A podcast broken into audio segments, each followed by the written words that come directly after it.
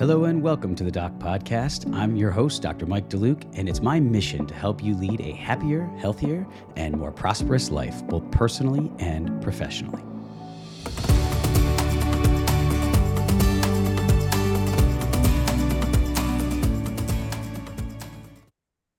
Hello and welcome to this episode of the Doc Podcast. I'm really excited to welcome today's guest, Mr. Kirk Teachout.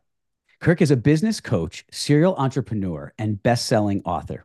With the launch of his latest venture, the Seven Figure Dentist Program through Fourth Quarter Coaching, Kirk unlocks the secrets of successful dental practice management. His diverse experience across multiple industries has armed him with invaluable insights and tactics that ensure personal and professional growth. Kirk aims to empower dental practice owners to realize similar successes, and he believes that his four pillars of culture, team, systems, and schedule are the secrets to successfully scaling dental practices without burning out. I'm really excited to have this conversation. He and I share a lot in common philosophically, uh, and uh, really looking forward to, to picking his brain on some some cool and interesting topics and bringing that to our audience. So, with that, I'd like to welcome Kirk to the show. Welcome, Kirk. Yeah, thanks, Mike. Thanks for having me on. Yeah, my pleasure. Thanks uh, for for appearing, and really excited when we kind of chatted when we were meeting and and just kind of putting our heads together on things about possibly hopping on an episode together. Um, I just I really enjoy talking to you, and uh, I'm really excited. Um, some of what we talk about on the Doc podcast platform is is teeth, and uh, some of what we talk about is finance, and some is practice management, and some is theory and wellness. And so I try to encompass a bunch of those topics. And interestingly, you you touch on all of them in your in what you do and uh, yeah. and in your life. So uh, tell me a little bit about you, the background. Let everybody know kind of what, what you do and, and how you got to this point. Sure. So um, I and I say this a lot, but I mean you can see guitars behind me right now. I I'm from the music industry. I am not from the dental field whatsoever. so um, I feel like I have a just a completely unique perspective and approach mm-hmm. that is is much different and uh, innovative mm-hmm. than what somebody who's been in the dental field their whole career. Mm-hmm. Um, and I like I like doing that with any business that I do. Right, is trying to have these really great um, sources of outside industries mm-hmm. and ideas, uh, because that's how you innovate in an industry. Right, how you yep. get out of the rut and the just the stagnation. Um, you you bring it from other industries that work and sometimes it works sometimes it doesn't and that's fine um, but I, I come from the music industry learning marketing and, and trying to create raving fans mm-hmm. with a product that only you love and you're trying to convince people that you know that you, they should love it too mm-hmm. whereas in dentistry man it's so easy because everybody needs it yeah so it's like right. there's one one obstacle down right there yeah. So coming from a cutthroat industry that's very difficult to get raving fans to an mm-hmm. industry that everybody needs and a lot of people want, mm-hmm. and just using those same tactics to create an experience is just so easy. Um, so I try to bring that to all these docs. And uh, my wife, four and a half years ago, was an associate out of dental school uh, for about two years. And she mm-hmm. was like, Look, I, I need help. Mm-hmm. If I buy a practice, will you help me? I was like, sure. You know, I I love And you, you weren't in dental at this time. You were Yeah, no, no. Okay. I was in I was watching the kids and building a company in the music industry. That's okay, what I was doing. It. Okay. Um, so she was like, okay, will you help me? I'm like, sure. So I, I scaled back on the music side mm-hmm. and just started helping her. So we bought the practice. Six months later, COVID hit. We shut down for two months, oh, like geez. everybody knows. Yep. And the rest is history. Uh, But I, I loved uh, man, I, I love uh, husband and wife teams. Yeah. It's so much fun to talk with them. And, uh, but there's, there's so many ways that even a solo doc, a solopreneur can create a team around them to do even what both people do. But, but yeah, I mean, that's kind of how I got in and, and where I am now. And just kind of going from there.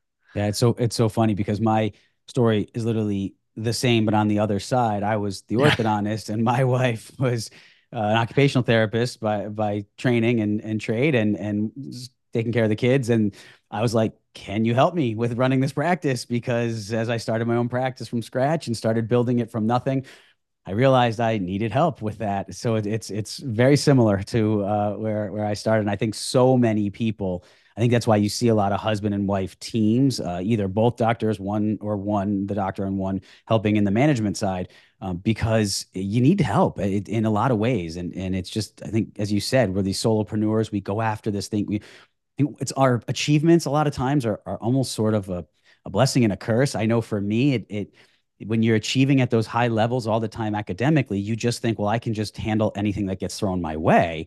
Um, and you know, a lot of us too, we achieved athletically and and in social pyramids. So you just kind of you have these social interactions that you have achieved success in academic actions and maybe physical endeavors, and you start getting all these things thrown at you in practice. You're like, I can do this, I can do this, and then you start going, wait a minute, okay, now that I'm really, really busy, when you and when you don't have a lot of patience, it's to see when you're building it from scratch, you can kind of juggle all those balls. But as soon as that patient volume keeps ramping up and ramping up, when you really care about your patient care, uh, those things get harder to manage. And and and so I'd like to talk to you kind of more about that and what you saw in the dental industry when you got started and made that transition over and what did that look like? And as an outsider who hadn't which i think is really good because i think a lot of times in any industry when you're in it you, you do tend to become a little myopic because just human nature you're just in it and you're what you know. Um, what was it like coming from a totally separate industry and looking into dentistry on the business side and the practice management side?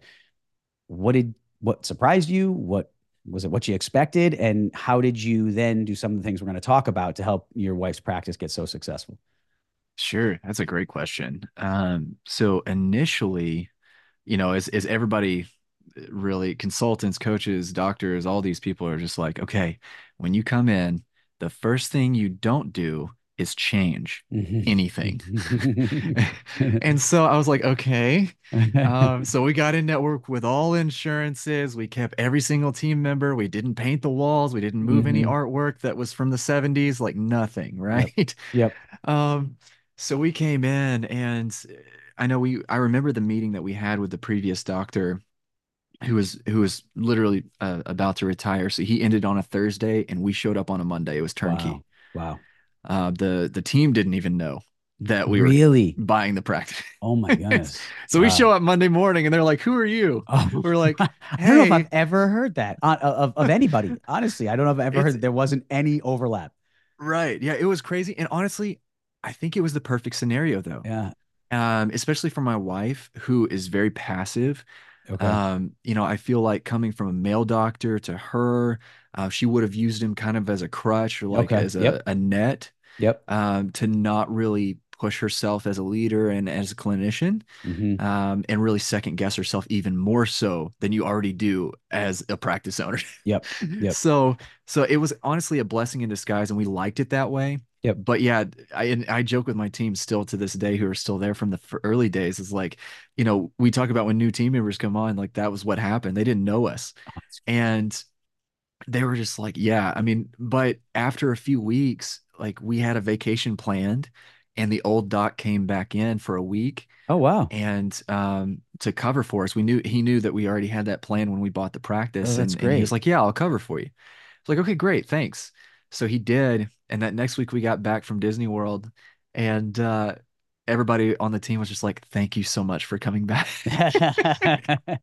Which was a good confidence boost, right? Yeah, sure, yeah. Um, but from what I saw, you know, coming from the music industry into the dental field, um, I saw that there really hadn't been any innovation whatsoever. Mm. Like I, there wasn't any push to, you know, to market yourself because everybody was just kind of having social hour. Yep. Um, you weren't really uh, which I, I get it. Like as you get older, you, you kind of start watching things, but there's a, that fine line of like clinical neglect mm-hmm. versus actually watching something. Mm-hmm. Um, and so I saw all of these things. I was like, man, we're just we just have this this huge well of value that we can give back mm-hmm. now. Um, so we we got the practice for a little over three hundred thousand um, dollars, and then we took it to over seven figures really quickly uh, because all we did was just treatment plan what they need, be kind to people, create an amazing ex- experience for mm-hmm. people. And that's just like the beating drum of the whole office is like, how can we create an amazing experience that creates a team culture that everybody enjoys coming to, but also a patient culture that everybody enjoys seeing Yep. from the team. Yep. And so with doing that, it just kind of snowballed. And, you know, we obviously broke down the systems and we failed a lot and we grew a lot. And, Yep. um, but but we were able to focus on the things that really mattered to us. So I, you know, I, I talk about how COVID, you know, really it was a blessing in disguise. You know, we we know as entrepreneurs and, and as business owners, um, and also as doctors, we know what we need to do a lot of times, hmm but we don't make the time to do it. Yeah. Yep. And so when we were, you know, shut down for two months, we had all the time. Yeah. No, I Um, trust me. I yeah, had a major career decision change when I had some time to think. So right, yeah, I right. get it. So we had the time. We're like, okay, what do we want, and how do we want to do it? So what do we want to do to create a lifestyle practice Yep. that revolves around our lifestyle that we want? We have small kids. We have four kids under six. So Jeez. how? Yeah, That- that's that's so a lot. so how do we? We'll get to that later. But how do we? how do we create something that we're not just working our butts off and neglecting our kids and we only see them for dinner time and then bed and then on the weekends Yep. But still successful Yeah. so we can create those memories with our kids and have the income to be able to do those things so we really focused so much during that two months i painted the whole office white instead of Mhm. mint green Mhm. um little things like that um to start that patient experience Yep. to change that mentality of that office and um it was amazing that uh, you know even the old doctor's wife came in later on and was like I've been meeting I have wanted him to change these colors for so long Wow. I'm so thankful that you did because you know as creatures of habit you know we we kind of get stuck and We and do. we just Yeah. go on on autopilot Yep. but you know even even in leadership at our church you know they like pairing older with younger and getting those new fresh ideas that are Mhm. from a different perspective hmm right? Um, that's not challenging the authority but it, what it is is it's bringing fresh just ideas. Yep. Yep. um, and and that's what i love about you know pairing up with people like that. It's like okay how can i bring some freshness to this Yep. and just really level it up?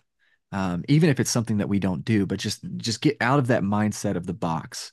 How do we get outside of that box and think Yeah, that's awesome. A few things you said there that I think are extremely profound. Um, when you just a week preceding when this episode is airing is an episode with Dr. Rael Bernstein, and he and I, um, we recorded it yesterday, literally had the same conversation. So he's an orthodontist out on the West Coast. And he, we literally had the same conversation about when he started his practice and I started mine. We both started with nothing. Um, I sublet space from another guy the days he wasn't there. He literally sublet a chair from a guy uh, just to kind of get his start. And we both said, he he said before I said anything, just as you did here, that uh, the entire thing is centered around the patient experience. And it's so funny because his episode hasn't aired yet, yet you just said literally exactly. And when when the two episodes are back to back, week to week, people are going to play it and think that it was set up. I mean, it literally is uh, verbatim what he said. And then I countered saying, that's how I built my practice was creating a patient experience. And I think so often we get caught up in the gimmicks and in the the Yeah. the, the, the marketing turns into creating this almost illusion that okay this is what we are. But patients know if that's not what you really are. And at the end of the day people still want to be treated fairly honestly with respect and valued. They want their time valued. They want their dollar valued uh, and and they want a service that that they can be confident in and people that they trust. And if you Yep. give them those things even if you're in a mint green office or in Rael's case in a dental office in some random chair or in my case in some very dated sort of older office uh, that had we would joke the couch was like basically the couch you'd have in like the dorm room, you know, like Yeah. uh, in, Oh, yeah. in, in the fraternity house, like that, like that wood rail, you know. I mean, and it wasn't my vision, but but um, the and the guy was a you know, great orthodontist in himself, but he was older, and in the practice, it wasn't my necessarily vision for an actual physical space, but we just created a emotional space that our patients gravitated towards and and next thing you know each day each week more people are calling and more people are talking about us and more people were referring so that's one thing I wanted to address. It's just yeah, it was so profound, and I, and I think something for so important for doctors, especially of any age, obviously, to remember that. But for those starting out, to not get too focused on the um, marketing side of things, which company, which bracket you're going to use in general dentistry or in orthodontics or in general dentistry, which scanners you have, you know, all of these things you can kind of market to people. Great. And there's certainly places for some of those, but never let that replace the patient experience and valuing your patient. And the other thing you said that I think is really, I give you a ton of credit for. And I'm not saying this in a patronizing way. I sincerely mean that I know very few people who've done this, and I talk to residents about this, and I didn't do it soon enough. Is that you and your wife sat down before things started getting a little out of control, before the uh, speed was going a little too fast, and said, We sense this is going to happen. And how do we put actions in place to let our quality of life keep in line with our work life. And and if you would just take a, a brief moment and maybe go into that a little bit more on how you did that. Because a lot of people hear something like that and maybe they think they're doing it. Maybe they think well i'm not really busy right now so why would i worry about that? Or i'll cross that bridge when i come to it. That'll be a good problem right? That's a good problem to have. Be too busy. Mm-hmm but it's still a big problem. So, how did you yeah. both have the foresight to recognize that was something that was probably going to be coming down the road, and then the discipline to put it into action? Have you heard about the Doc community on Facebook? It's where you can get access to more great content, including case reviews, select clips from CE courses and podcasts, literature reviews, and exclusive promotions and discounts off Doc educational materials. Just go to Facebook and search for the Doc community and submit a request to join the group. And now back to the podcast. So I think I think part of it's just mindset, right? So I, I talk to docs all the time and they're like, oh man, so you know, I want to be, I want to own tons of practices. I want to do this, I want to do that. And so that way I can, you know, have four Bentleys and all these. I'm like, yeah, okay, cool. That's fine if that's right. what you that's want. What you want. Right. Yep. But my priority is my family. Mm-hmm. So for anybody who wants to have that balance and they want to create a three day work week, mm-hmm. you can do it. Mm-hmm. We did it. Now mm-hmm. we're trying to figure out how to do a two day work week and still produce the exact same. Mm. And we started last week. So we'll see how it goes. but still, like when we sat down, we we'd been listening to you know different podcasts different coaches we hired a coach and who had done what we're trying to do okay um in working three days a week okay and still just just outpacing everybody I'm like okay how do you do that mm-hmm. well it it comes down to what we've already talked about parkinson's law mm-hmm. is that you fill the time that you allot for the task mm-hmm. so if you only allot three days a week you're going to learn how to get ultra efficient in those three days. Yep. And if you're there five days a week, you're eventually going to fill all of that time mm-hmm. and you're going to be ultra efficient in five. But the problem is you're going to start burning out. Yep. Because this profession, even though I don't physically do the work, mm-hmm. I watch my wife day in and day out, and I talk to thousands, thousands of doctors every month who are just like, and you know, we've talked about this. If I would have known dentistry was like this, I would have never gotten into it. Mm-hmm. Yep. Well, it part be, of the reason grueling. why, mm-hmm. yeah, part of the reason why is because it's physically demanding, it's yes. emotionally demanding, it's yep. relationally demanding, it's yep. mentally demanding. Yep.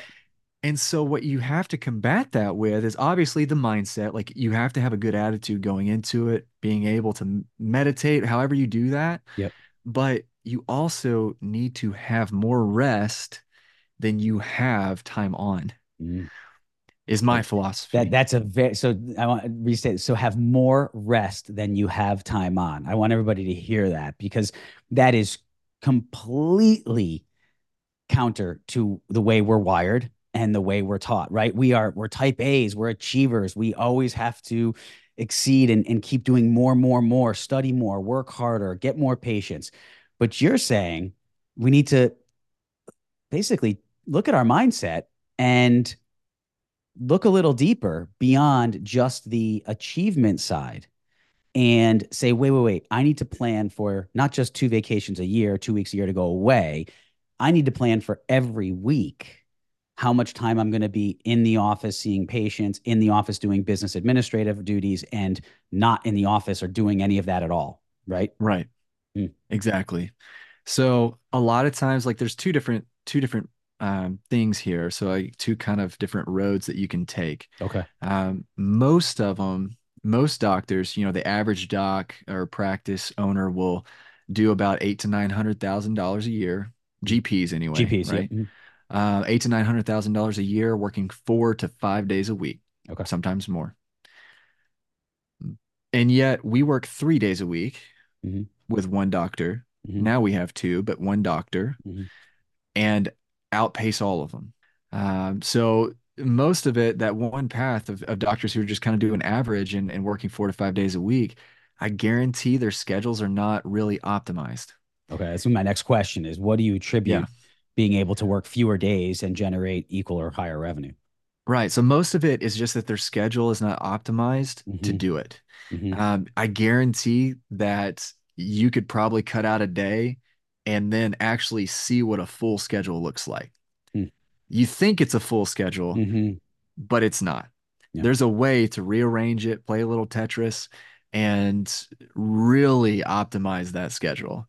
Uh, which is I feel like is my strength. Period. Mm-hmm. I do so this you, with doctors all the time. Okay, yeah. so that's where you saw. So you saw that from the beginning, just because it's just kind of innate ability you have organizationally when you were looking at things when your wife took over the practice you were able to just sense that or did that take yeah. a little time to get a feeling for like wait we're being really inefficient in the time we're here we need to to change that or maybe a little of both Sure. So it was a little bit of both. So mm-hmm. you know, we we look as as our team uh, jokes because we have one on ones with everybody every month. Um, mm-hmm. I have a one on one daily with my wife on the way home. Yeah. so yeah. you know, we're always asking, feeling, yep. right? Yep. Yep. We're always asking questions like, okay, that was such a chaotic day. I feel like I just did a $20,000 day and yet it was a $3,000 day and I did 30 fillings. Yep. Yep. Why?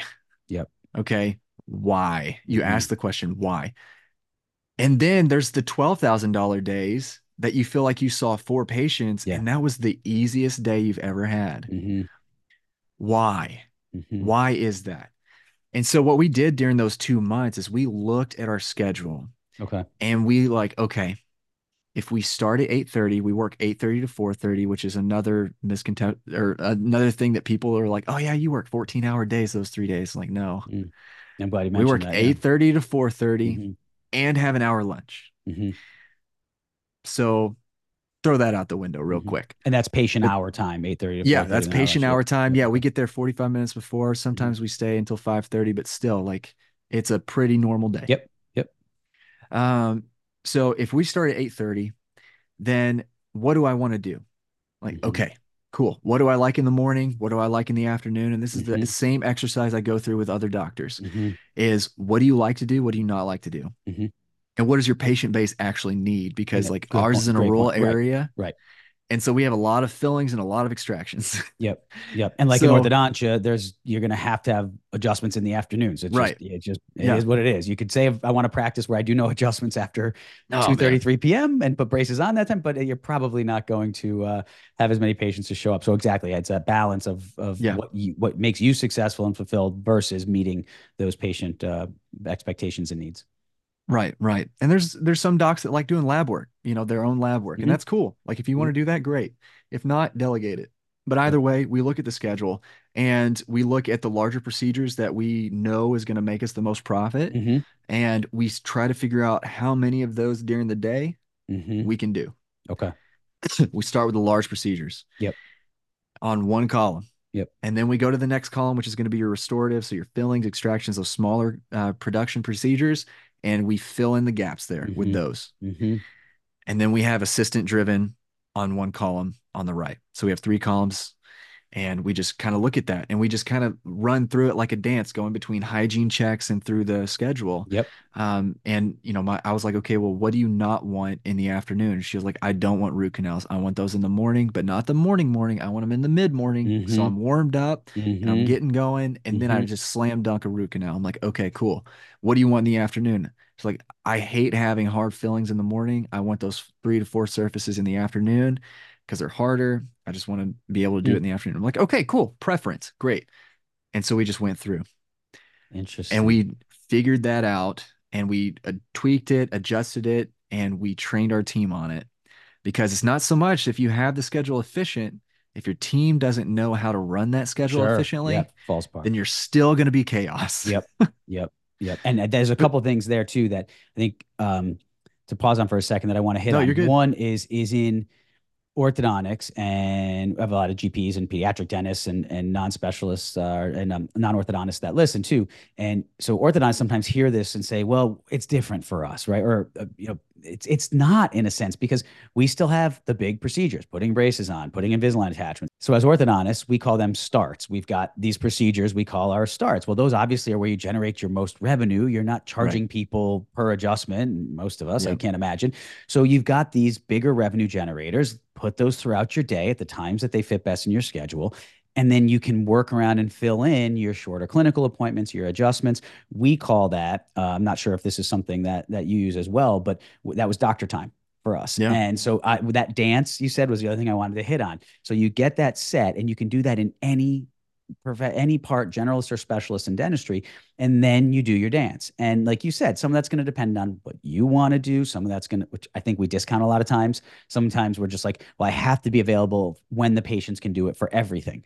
Well, No. you you know you have to make this a balance, and so you have Yeah. to be able to dance through that office and not sprint and run from side to side, zigzagging all over. And it is a flow, and I love that analogy of a dance because it really is. You when it's going, and I mean there are days, and I I obsessed. We and we when we chatted before, I never even uh, divulged this, but I was so obsessive over building my day models, building my templates, um, Yeah. I- because I needed to have my big. I literally despised running late on my patients. Yeah. It was just something I just refused to do. I mean, it, if I, any of my patients who are watching this, you can you know, write in if I'm saying something that's not true.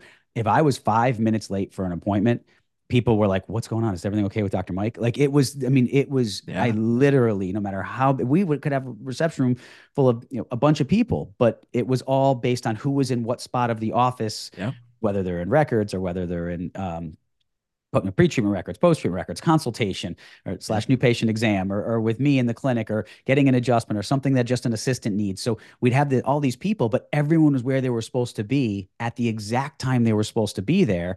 And if they had a 10 minute 10 minute appointment at 220, my goal was they're sitting at 220 for this quick check, let's say of a retainer, and they're out at 230. And Yeah. that's what needs to happen. So I think doctors a lot of times get so busy and it gets so chaotic that they think I can't, I just have to kind of just run through this. Mm. And what you're saying is if you're not there yet, you better create a plan. And if you're, I guess the other the question would be, what if you are there yet? To those people listening, and they're just like, Kirk, yeah, this is great, but I I I'm so busy, and you alluded to this a little in the beginning of our conversation, that we just get so preoccupied with the busyness that we Yep. can't change. So what do you say to those people when who are are just thr full throttle? Yeah, and that's the second path, right? Okay. So the people who are average aren't really busy, but they think they're busy. Mhm. And then the people who are actually busy and they think that they can't scale back. okay, got it. Okay. So so those people, um, you know, to those people, I would say let's sit down and look at your schedule, right? Mhm. But and and to your point, and this is something I wanted to interrupt you on, but I'll let you go ahead and go because it was so important, is you talking about how you have to respect the patient's time Mm. is how you create that patient culture. Mhm. Because if you don't respect their time, they're not going to respect your time. Mhm. Agree. And so many doctors, uh, you know, come to expect, especially in the medical field, right? Mhm. You know, Oh. we feel it's even worse. Let's Oh, not get into that. Let's not even get into that. But but still like in the medical field right we expect to get there on time not be late be even early sometimes and still wait an hour in the reception area Yeah. and then another 30 minutes I was just gonna say the- half hour in the room. room. You got it. Yeah. Yep. so you're an hour and a half in before you even see the doctor hmm and that's the kpi that i look at one of the most Okay. is I do not want people waiting in that reception area. And it's not a waiting room. Okay. It's a reception. that you noticed you area. I, we, we never spoke about any of this and i said you know in, in the reception room reception area i've ne- my team if we if someone ever called it the waiting room Oh man. it was in our team playbook which is our manual our training manual like you Yeah. do it is never referred to as a waiting room because patients don't wait there yes. Yes. Yeah. The only people waiting are the people who drove them. That's it. right Um, right And technically, our reception area is smaller than what our practice can hold. But instead of getting it bigger, the goal is to get people back where they're Mhm. supposed to be. Mhm. So, you know, we try to get them a little early so we're starting on time, not starting five minutes after. Mm-hmm. Yep, yep. Because those minutes matter. they do Um, but for those people who are super busy, Yeah. I would say you're going to burn out. Hmm. You got to figure out what you want as a practice and you need to adjust accordingly. Yep. So if, if you want to stay open five days a week, try to find an associate. Yep. You know, do something. Uh, but I mean, to me, what I like would like to do if I did have your practice and, and money was no object and you didn't care, I would say scale back four days a week hmm to four days a week and see how it goes. hmm Because at the end of the day, people who are typically working five days plus a week, Mhm. they're worried about the capture. Yep. Right. They're worried about allowing their patients to dictate their schedule. hmm When in reality, the people who dictate your schedule are the problem patients most of the time. oh yes without a doubt So, so last year, we our our main focus for the practice was the ideal patient. Who is Huh. the ideal patient? interesting so you guys literally sat around and did you define that Yes, we did. So Okay. we in our planning meeting in 2022 for 2023, Mhm. we looked at who is the ideal patient. We went around the whole team. Okay, somebody who's not driven by insurance, even if they have it, they're not driven by it. okay Somebody who we don't dread seeing on the schedule. hmm somebody who actually does the treatment that we suggest because they Mhm. trust us, hmm somebody who is a raving fan of us and loves Mhm. sending people to us. And they're not the ones that come in and say, when we ask them, you know, how their day is, like, well, it'd be better if I wasn't here. yeah right right Okay. so, with all of these things that we got from our team, we put it in a profile. Ah, And if a patient didn't meet that profile, we dismissed them. no kid really We dismissed them. That's amazing. That's amazing. I talk about I- this I, don't all think the I've ever. Heard. I don't think I've ever heard anybody say that. That is amazing. And Now, there's a legal and ethical way to do this. of course, okay? yeah, yeah. No, you can't. Right, they can't be in the middle of. Right. I can't be in a have temporary crowns or in our case in full braces right. and like, oh, by the way, I'm really done with you. So you're saying Right. patients that were either that at a point at treatment you would that they could be dismissed, meaning they weren't an a- Sure. active. We call it active treatment orthodontics, but Yeah. obviously you're not in the middle of a restorative procedure or so forth. Sure. stabilized patients. So you dismiss them. And then maybe I'm getting ahead of myself here, but then did you try to develop systems to not let the, let the patients like that in again? Yes. Okay. So, man, you you got to train your front desk team. Um, that's what I'm thinking. Wow. That's, So- that's, yeah. Yeah, That fo- new patient call comes in. I mean, we had Yeah. a very thorough, my wife built a very robust new patient call questionnaire. Our new patient calls were really just off the charts good. We got so much good information from them in a, in a Right. reasonably short period of time. And the scripting was spot on. I mean, literally everything was written for them to be scripted on, and it was very, very precise. Yeah. I don't know how we would have done it to also have quantifiers in for if this patient is a good fit. So tell me more about that. How did how do you how do you set those parameters and how do you get team members to understand them and implement them? Hey everybody, be sure to check out the Doc website where you can get access to tons of great information, including free educational content, access to private one-on-one coaching with me, ADA CERP recognized CE courses, and amazing patient testimonials. Just go to theorthocoach.com. That's theorthocoach.com. And now back to today's episode. Sure. So a lot of it. So I was in the front for the last two and a half years Okay. um, with our front desk person. Okay. So I was like a pseudo manager, would piggyback calls if you know she was busy. Okay. Um, so she got to hear a lot from me. Um, and you know, she learned a lot from me. I learned a lot from her, but we just kind of built this system of synergy Okay. to where we were essentially the filter. Okay. Now, obviously, people will, f- you know, get through that filter, but we didn't have a robust questionnaire. Wow. Um, but the way that we do it, a lot of it's intuition. Yeah. Um, you know, a lot of the times within the first 60, 90 seconds, I can tell what kind of insurance somebody has hmm and whether or not they're going to be a good fit for the practice. Hmm. Just And is that based off of teachable the- to someone else? yes, It is. Okay. it is. It is because I've just done it. So I fired myself at the beginning of this year Okay. where Happily, I can focus right? on- yes, yeah, happily fired myself. It was amicable, right? Yep. Yep. Um, On good terms. no, yeah. yeah, yeah, no, no bad terms there. Yeah. But um, but I've I've been training, and our front other front desk has been training this new person. Um, and it's like clockwork. It's so easy, Wow. but it's it's just asking certain questions, knowing certain triggers. Yep. And as you're getting patient information, you ask certain questions, like not robust, but just certain questions that give you a feel for what kind of patient this is. Okay. Um, and you know, we're not biased, but what we do do is we give every patient a solution, even if it's not with us. That was going to be my next question. Is what do you do when it's not a fit? So, you know, especially if it's, uh, you know, a uh, a state insurance or something we're not in network with, Yep. then we we're like, look, we're not in network, but I want to give you something. hmm So, and we have the list of all the ones that are actually in network, Mhm. and we give them some of those numbers. We tell them solutions as to how to do that. hmm because a lot of doctors and, and offices in general, they just write them off. Yeah. I can't tell you how many of those patients pay cash because we're just so kind to them. Yeah. Interesting. But you always provide a solution. Um, so we go through and and I mean it's either, hey, you know, this this doctor I know is in network, this doctor may be in network still. Like we just give them a solution and it's Yep. worth our time. Yeah.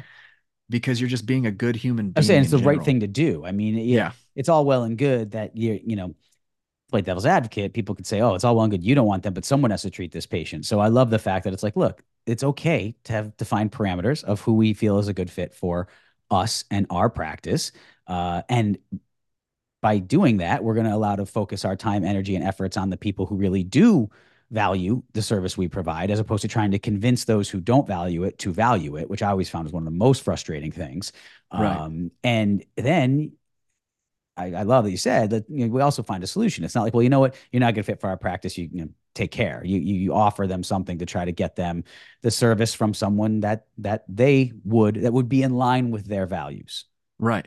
Right. And, you know, because I know a lot of GPs that um, will, you know, have a doctor interview, you know, Yep. basically like for Yep. a new patient interview. And so what we do is we cut that out. We don't want to Okay. waste my my wife's time. Okay. We don't want to waste our associates' time. hmm So what we do is we essentially are that filter. We are that interview. Okay. And we know whether or not based off the verbiage that they use, hmm uh, because you know if if they're already hesitant on being at the dentist or Mhm. they're nervous and like you know we try to win them over by the end of the conversation hmm um, about how we're going to take great care of them and we always talk up the providers that they're going to be with. Hmm it's like hey emily's going to be your hygienist. She's going to do a great job you know so on and so forth. You're going to love dr lauren she's really great. And we do that every single time. Hmm so they know what to expect hmm but in all of that if we still have kind of a weird vibe hmm we don't do it because it's not worth our mental health and our time to try to make it work. And I, I feel like that's what so many doctors make mistakes with that is Yes. they try to make it work. Guilty, without a doubt. And Did it doesn't. It Yep. you can't you can only lead a horse to water. Yep. And if you want to have a great schedule and a great uh, patient base and a ba- good patient culture, then you have to filter those patients out and you you know you have to take stop taking certain insurances. You need to be able to get rid of a lot of the things and headaches that are really causing your biggest bottlenecks. Wow. So that's again things I, I really haven't ever uh, heard anyone describe, but I love. And uh, again, some people might react, say, "Oh, that's selfish," or no. I, I really, I being someone who was guilty of the opposite, which was really kind of trying to please everyone, and I think we are just in this profession a lot of us are people pleasers and it sounds like maybe that would have been your wife's tendency too yeah um, had she not had you there to kind of say whoa whoa whoa and there was so many things with me that my wife because she wasn't trained in, in dentistry and was had a little more objective view from the outside in would say to me like this, we need to make these types of changes. Um, and for the benefit of us the practice life health you know whatever whatever it is. And and i know so many so many uh, docs that are in are in that position. And i think with that you obviously uh, have as i said before proactively put a lot of balancing lifestyle decisions into place and you and you continue to but yeah. this is a big struggle for docs and i find especially for female doctors um, yes and because and i know a lot of them i've trained a lot of them because a lot of times right about when they get done with school especially if they specialize but even if they don't is about the time they're starting to want to have a family um, mm-hmm. and now with the debt that everyone's coming out with it's the, that debt is is very heavy on that weighs very heavily on them and, and, emotionally and they feel this tremendous pressure to go out use the talents and skills they've worked so hard and spent so much time and money and energy developing and, and gaining but then they've and then they've got this financial pressure but now they've got the maternal instinct or the the sort of um, desire to start a family they're also bearing the child they also have to you know be pregnant yeah. for nine months and practice while they're going through that which isn't easy deal with the drama of a team yeah i mean it's so how I have a lot of, of female docs that listen and reach out to me about this and that I coach. And so, what would be some of your advice having gone through this with your wife? And what can you offer them as far as what strategies can they use to to balance it all? Man, that's a good one. Um, and that's ever evolving for my wife too. Mm-hmm. Yep. right. And I think, yeah, um, probably for everyone. Yeah. Uh, that's a great yeah. point. Yeah. Yeah. I mean, it's, it's always a struggle. Mm-hmm. Um, you know, and I think, I mean, part of it is leveling up your leadership. Mm. Um, you know I, as my wife is passive and and our team knows that and so mm-hmm. not that they intentionally take advantage of that but when somebody knows something you you typically do take advantage of it yep even subconsciously even subconsciously agreed yep um but you know something that early on with those one-on-ones right um mm-hmm. when she would come in and we would be in the the truck on the way home she would be you know uh, upset about something and uh, maybe a team member or something. And we're like, mm-hmm. okay, well, did you talk to them about it? She's like, well, no, I don't want to. I'm like, okay, but there's a, there's two options here, mm-hmm. right? And this is this is hard for a husband to say mm-hmm. this to her wife, but I or his wife, but I said this: mm-hmm. either do something or stop complaining. Mm-hmm. So even for males, this is some a, a problem. Oh right? yeah, yep is we have a lot of talk, but we don't do we don't put it into action. Mm-hmm. Right. Um, and and that right there is why I th- uh, what I really attribute our success to is I've been coaching my wife for the last four years, mm. and she's been doing the same thing for me on my side. Mm. You know, we we have our strengths, and so we play to our strengths, but we help each other with our weaknesses which is why it's so important to have a coach. Yeah.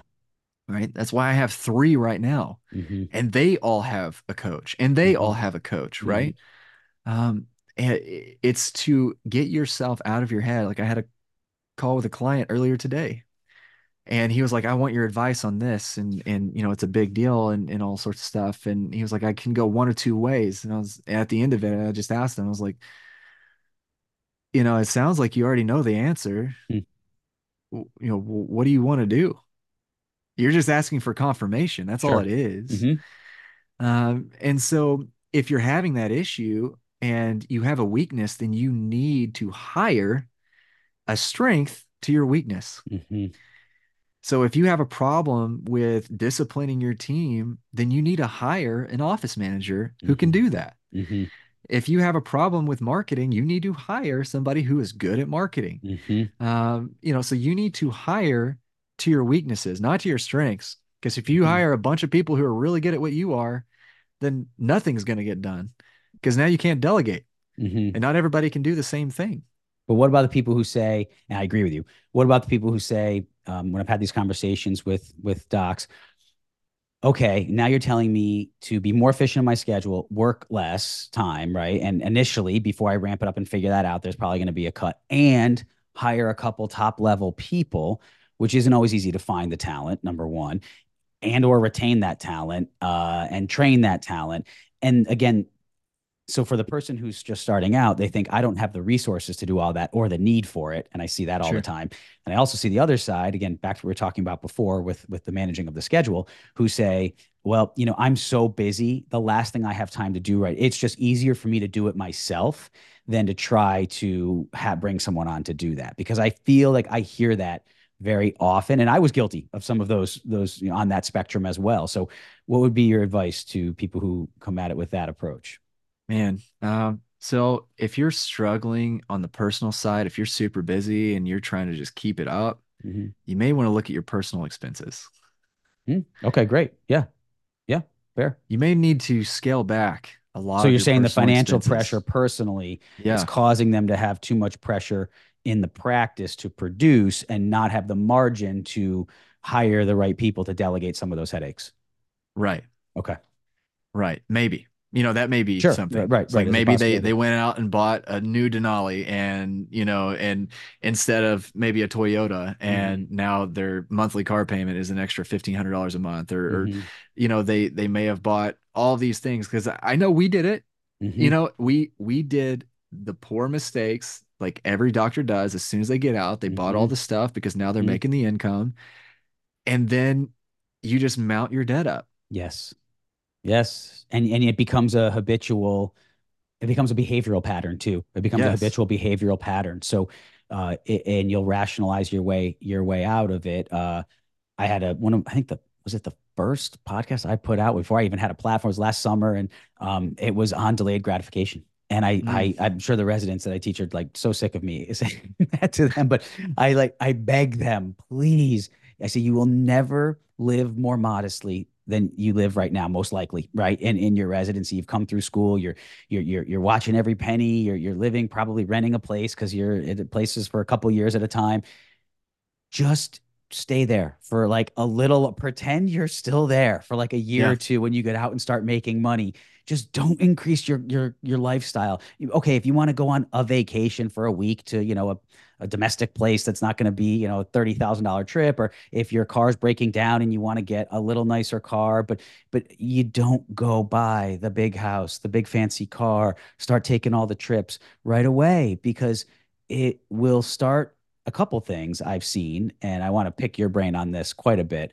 Um, it creates patterns, creates spending patterns. It creates image patterns, which means Mm. when you do have those things, and then you're going to all of a sudden not when you join the country club and you're going to just not go we're going to not stop paying dues for a year probably not but if you wait one year to join it or two years to join it uh, then when you're at the country club you don't have to keep up with the people who are pulling in in there uh, i'm down in naples so you, know, you can only Yeah. imagine the cars that, that are all over the roads every day but but Yeah. um, you know in most areas let's say it's a bmw or a mercedes that, that, that your neighbor's driving uh, that pulls into the club and says, "Oh, you know, look at my new car." So those temptations, it's just discipline. It's discipline Yeah. to to focus. So how did in in talking to you before, I know we share that value, uh, and I've been very open with my my viewers and listeners about that being the secret to minor and Renee's success, starting with literally nothing in the early 2000s, having no money. Quarter million dollar student loan debt,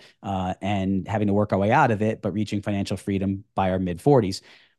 I attribute the va- a lot of great people helped me along the way, and I've had them on the podcast, and it was it, it, it's a journey. That being said, if you said what is Mike the one thing, the one thing that helped get you there in the speed you did, it was delayed gratification and discipline uh, to Mm. be to to uphold that. So, what do you what do you suggest to doctors who are struggling with that? Uh, how do they budget? How do they look at how to spend their money? What does it look like? I mean, what is that? What's that process like? How have you been able to help people succeed in that arena? Hey, Doc Podcast listeners. The biggest compliment you can give us is to share the show with friends and family. That way, others can benefit from all the great content Doc has to offer. And now back to today's episode. That's a tough question Mhm. um, because everybody's different Mhm. and there's not a cookie cutter approach, right? Because it's Mhm. it's based off your goals, what you're trying to do. Um, and man, I I would argue that most people don't have an earning problem, they have a spending problem. Mhm. So something we do fairly regularly is sit down and see what our statements, you know, what's going out. Mhm. This is you and your oh, wife, yeah. or you with your the people you Yeah, coach? yeah. So Okay. so yeah, so so we'll do that. I'll do this with the people I coach too. Okay. Uh, because a lot of times, yeah, if I look at their P and L and their metrics are off, Mhm. and I'm like, okay, well, why is your lab bill so high? Mhm. Why is your supply cost so high? Who's doing Mhm. your supply ordering? Oh, your Mhm. assistant. Well, do they know how to order supplies? Mhm. I Yeah. mean, little things like that. Um, So you help with that is- as well. You you Yeah. uncover Oh, that, yeah. and then do you also help them implement the the systems uh, to fix it, to remedy it? Yeah, yeah, Okay, typically. okay, yeah. great. So a lot of it is they just don't know, right? So Yep. they had a Benco rep come around and like, Yep. oh yeah, this is the best you can ever have. And we're like, okay, well, what about Patterson or Henry Schein or your local rep or Right. Net 32 or like any any other one, right? Right. Um, so so I look at all of that. Okay. Um, but uh, you know, it it still comes down to saving though. You know, if you can't save while you're in dental school, then you're not going to be able to save when you start making hundred thousand dollars, two hundred thousand dollars, five hundred thousand dollars, hmm because it still comes down to Parkinson's law. Yeah. Right. Because your finances are going to grow as your income grows. Yep. Yep. So And how do you get it to not? And I know I know how we did.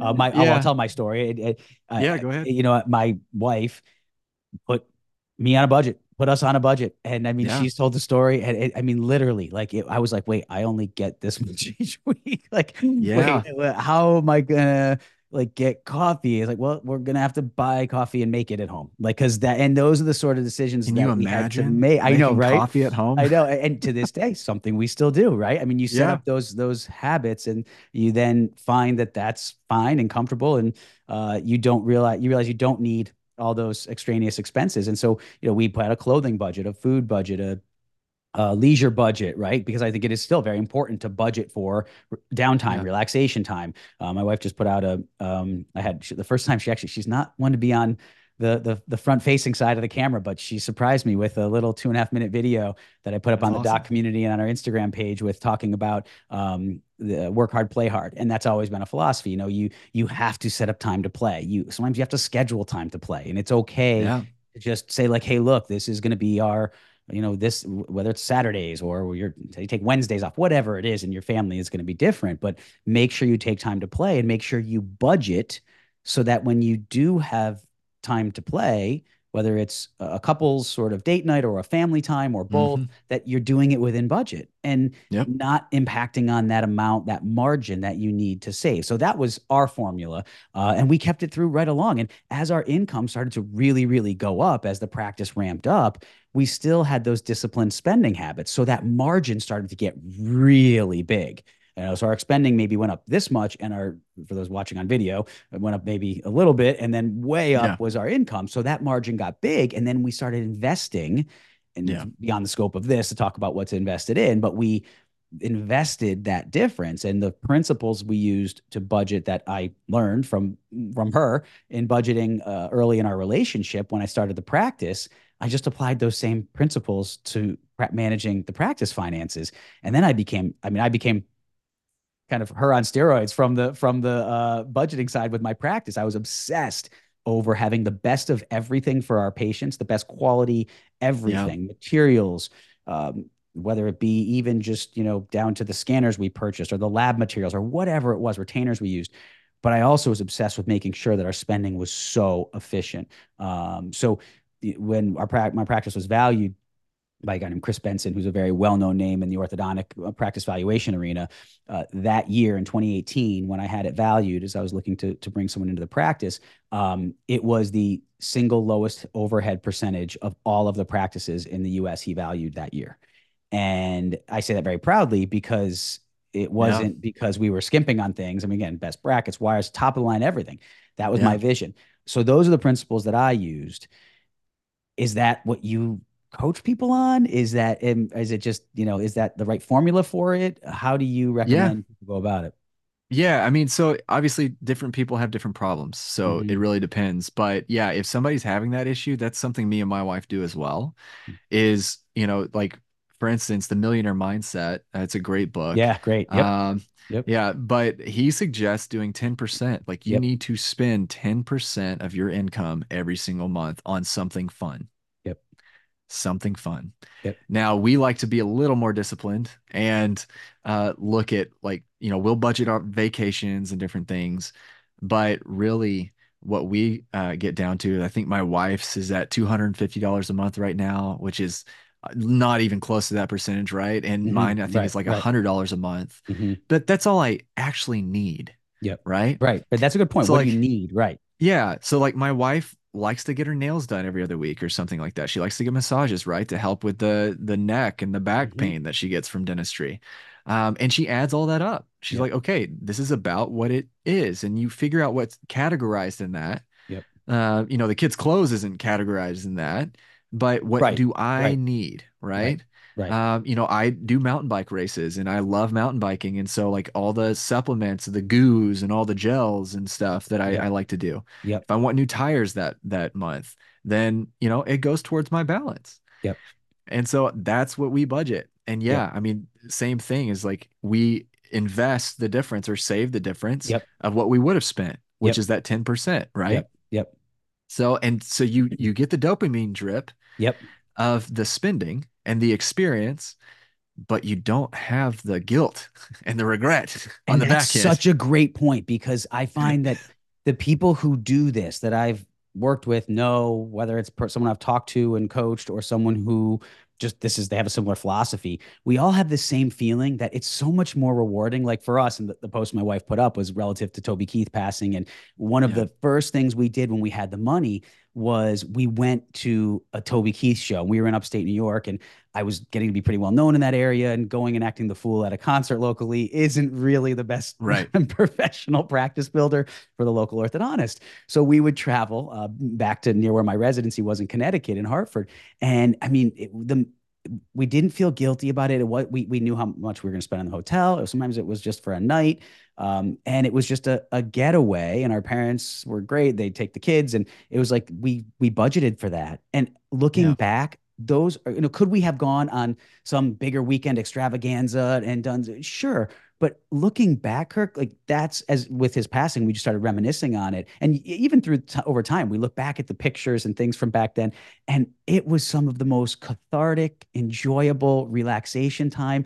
And we knew we could afford it and we we budgeted for it and we enjoyed it so thoroughly. And I think a lot of times people don't find those smaller things to do within budget that aren't right. I mean now concert tickets are insane but you know we're talking yeah 15 I get it I was on years, that side yeah right you know 17 years ago you know it wasn't that much money to get you know for a hundred bucks you could get great seats right. at a concert and um and you know and and it was so anyway finding those things and, and I feel that you don't regret it when you're there you're all in enjoying it you're not yeah. thinking oh my god like uh, you know this is a lot of money um right. yeah that's such a great point yeah and and to your point too is like you know, this is something we do even with our kids to show them to like obviously as a higher earner, right? Your mm-hmm. kids see that and and they get privileged uh mm-hmm. you know and and they don't understand the struggle and mm-hmm. the the the significance of being a high achiever and a high mm-hmm. earner so now you know what we do um, our kids are six five two and three months old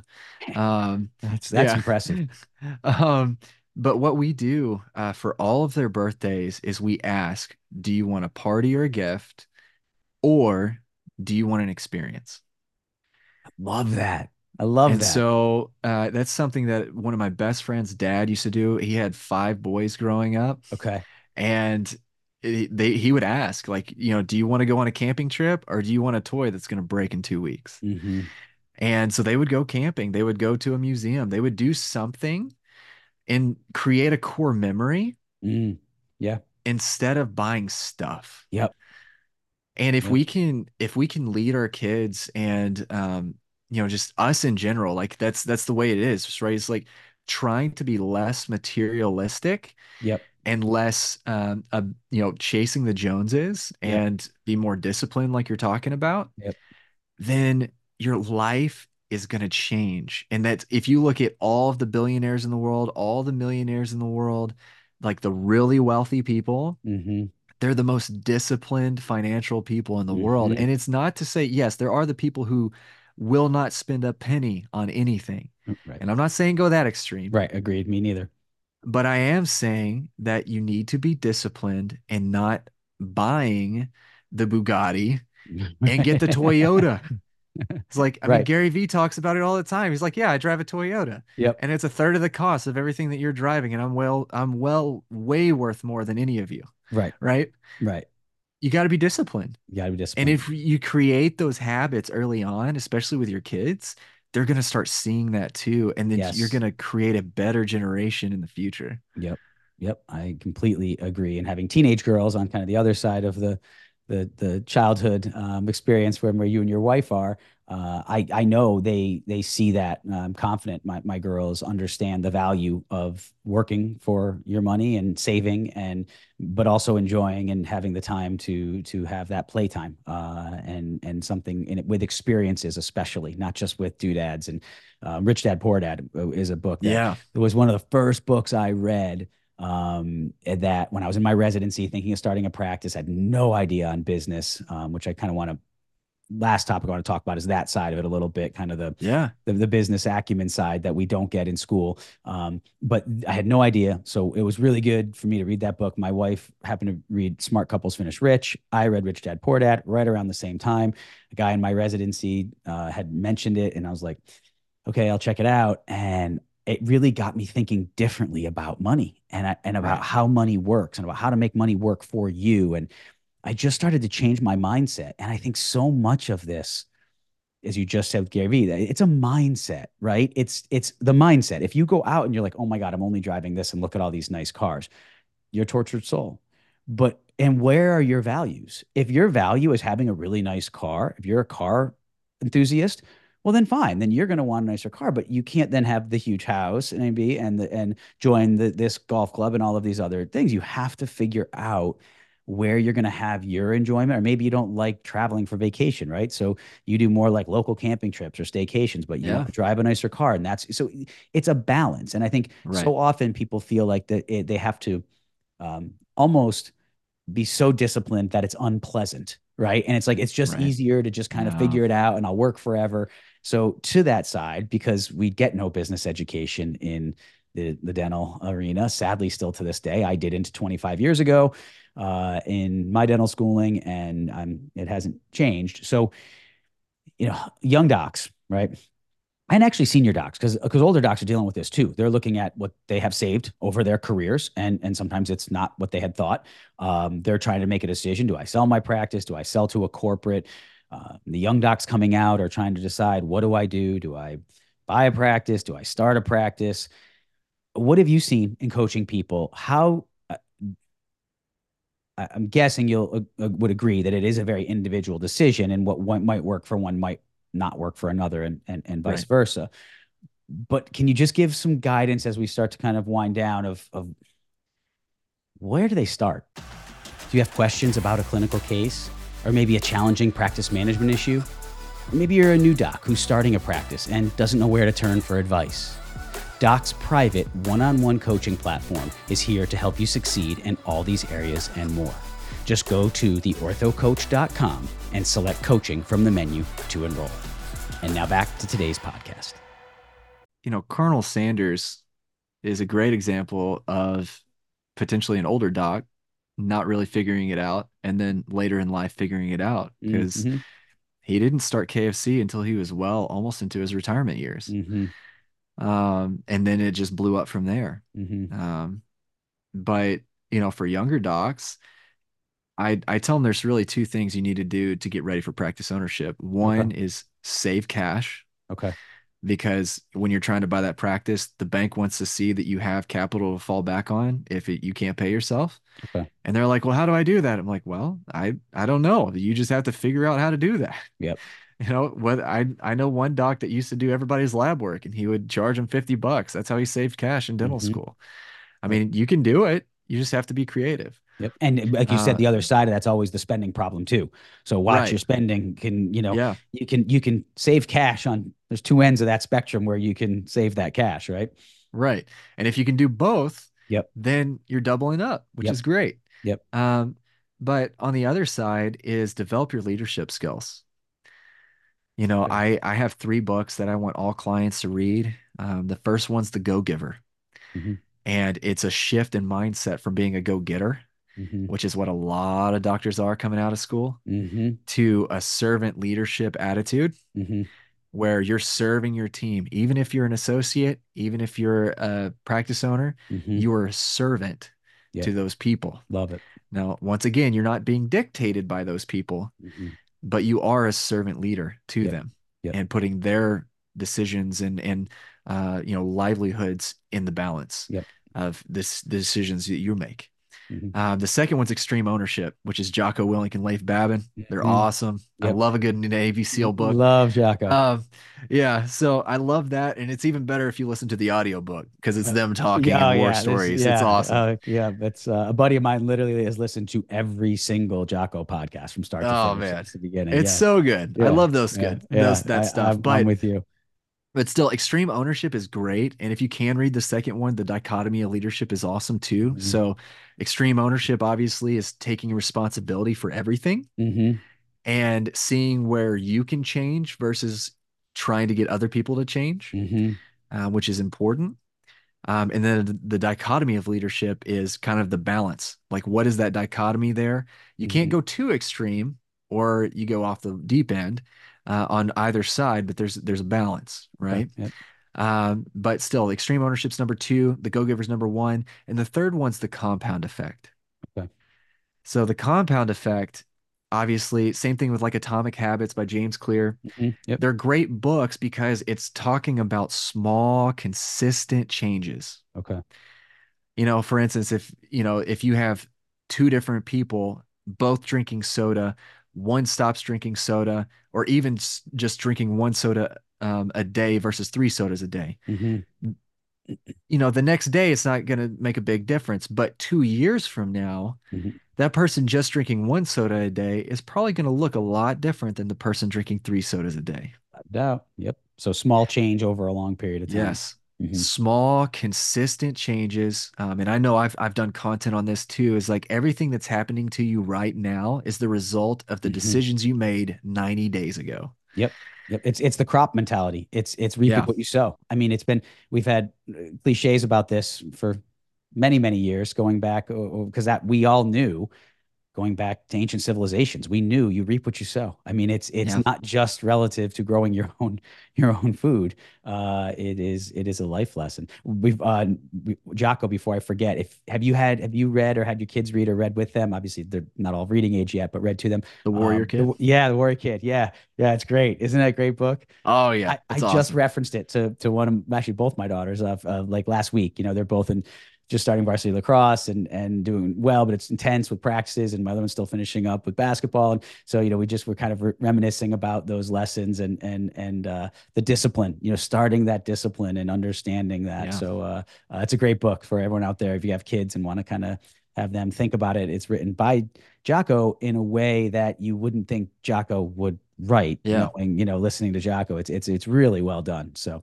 It, it is, it is, and and that's something that I try to instill with my kids. So you know, at the end of every shower, I turn on the cold water for 30 seconds. nice. And a lot of my team was like, "You are a freaking drill sergeant." And I'm like, look, look, yes, for the first couple of weeks, they hated it. yep. Okay. But if you ask them why we do that, they will tell you to get comfortable with being uncomfortable. Absolutely. Yep. And now, if we go in like, you've been in there for 20 minutes, get out. No, I haven't done the cold yet. yep. They love it. They're conditioned to. to I'm yep. getting them to getting comfortable with being uncomfortable because Yep. practice ownership being a doctor in general is uncomfortable. Yeah. And life, Life- is uncomfortable. Yeah. Yes. I mean, life, Life- punches back. Life Yes. punches back. And, uh, you know, I, again, not to too philosophical on tangents with this, but I just love talking to you about this stuff because it's, it's, I think so often people are afraid to say that. I think so often today, I feel the pendulum shifting back a little bit, but like with my generation, um, you know, kind of the Gen Xers and that sort of, uh, you know, like it was like try to soften everything, right? Make make Yeah. it easier for kids. Make it so that, and as docs out there know how many. Well, it started as kind of helicopter parents. Now it's bulldozer parents, right? We joke about Yeah. it, but it's the parents who literally are, you know, holding the hand of the 12, 13 year old in the chair that's has no physical or or or, or mental disability or has any other issue Yeah. they need support from a parent as a as a adolescent uh, for let's say something like I don't know getting a new wire in their braces, right? So Right.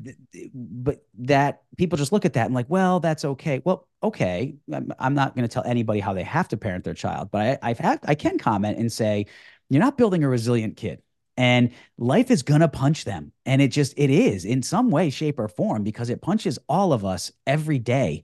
And you're to have, they're to have hard days when you're not there to hold their hand. So again, I'm certainly not the one to say I'm the perfect parent. I, I obviously make mistakes as well. And I'm always trying to learn and get better. But I love that you bring that up to say, hey, look, there's ways you can apply these discipline principles to your kids and and and to your life in general and just live and self-discipline. Jocko talks a lot about that, right? Self-discipline. It is so much about self-discipline. And not compromising. Hmm So like a lot of people think that, you know, I'm working like crazy in what I do uh, outside of the practice because I coach doctors. I do, you know, I'm look, working on a retreat right now at the end of the year. hmm And they're like, oh man, you just must work all sorts of hours and all sorts of stuff. Like, no, I get up super early or I stay up late. hmm I take the Kobe Bryant mentality of like, I'm not compromising my family time because I Mm-hmm. made a post yesterday of when you're as high as a kite, your true values show. hmm And when I had my wisdom teeth cut out when we were just a few months married, um, all I could say and ball was, I just want to be a good dad. Mm-hmm. that's That's all I could say those- over and yeah, over and over yeah, again. Yeah, the truth serum. But that's that's my core value, Yeah, yep, right? Yep. So I'm not going to compromise that, and I've struggled with that. yeah, um, to where like, okay, yeah, you know, I'm not going to bed with my wife every night because I'm working late at night. Yeah, Like, no, yeah. like I only work one night a week uh, when everybody goes to bed. I Mhm. never take a client call or anything between the hours of five and eight thirty because Mm. that's our dinner time, our Bible Mhm. study time. Mhm, That is our family time. mhm. It's like setting boundaries, being disciplined in that. Same thing with your patient schedule, right? Yeah. If you're disciplined and you dictate your schedule, Yep. everybody who is a fan of you is going to wrap around that. Yep. And they're not going to be the problem people that you want. Yeah. Or It's don't want, same- I guess. It's the same. It's the same formula. I, actually, I want Yeah. let's I'll wrap it up with that. That is just um, it's it's interesting. The the conversation went in ways in that I I didn't even anticipate. Uh, I but I just love it. I love that you shared so openly and um, of your own personal stories, and and I I really appreciate that. A lot of people aren't willing to open up about that, and I think. I've tried to share more of my personal stories than I've even been sometimes comfortable with because I feel like that is how others learn. And through hearing those stories and realizing the struggles some as you said people see you just kind of you know alluded to it there. People see you and they automatically assume you have to be doing x y and z. And unless you share with them what you're really doing they don't know. And maybe that Right. person's struggling and thinking i'm a failure as a dad or as a practice owner or whatever it is because i'm not doing it like kirk or like mike or whatever the case might be but um, we're here to say look no no we make just as many mistakes, but having that self discipline and Mm. understanding your vision and what you want to create and working every day to get there, um, knowing you'll probably never get perfect at it, but as long as you're working on getting closer toward that goal, you can apply it across all of this. We've touched on parenting, practice ownership, right? And business endeavors and, and clinical side of dentistry and administrative side of dentistry, uh, um, budgeting, finance. So it really, it, it, it's the core principle of all of that. So I, I really appreciate you. And I hope everybody follows up with you. Just, I'll put it in the show notes, but how can people get in touch with you uh, if they want to uh, talk to you more about what you can offer? Yeah, of course. I mean, they can they can get on my Instagram. My f- thumbs are on fire all day, just messaging doctors at Kirk Teachout. Okay. Um, they could also go to the seven figure sevenfiguredentist.com. I have Okay. a guide there of how we work three days a week and have a seven figure practice. Okay. But then also they can just email me, Kirk Okay. at fourthquartercoaching.com. But the fourth is IV. So you'll have it in the show notes. Yeah, I'll put it in there too. But Kirk at IV quarter coach or uh, fourth quarter coaching, but it's IV instead Yeah. of fourth. Cool. Okay, I will put that all in the show notes and and and link them up to that. So yeah, Kirk, enjoyed it so much. Really, I've enjoyed getting to know you through this process, and thanks for being sharing so openly, being on the Doc podcast. And uh, yeah, let's plan to, to have you back at some point in uh, in the future. Kind of keep in touch, and and there's so much more we could we could talk about. I'd love to have you back at some point. Yeah, of course. Thanks for having me. Remember, be like Mike. Yeah, appreciate it, bud. All right, we'll talk to you. See you. Thanks. Bye. Thank you for watching this episode of the Doc Podcast. Be sure to visit theorthocoach.com to get access to ADA CERP recognized CE courses or to schedule a private one on one coaching session with me. And remember to join the Doc community on Facebook for more great content designed to help you succeed both personally and professionally. Just go to Facebook, search for the Doc community, and request admission into the group. You can also find Doc on Instagram at, at the Ortho Coach. And always remember, you have been blessed with the ability to do amazing things.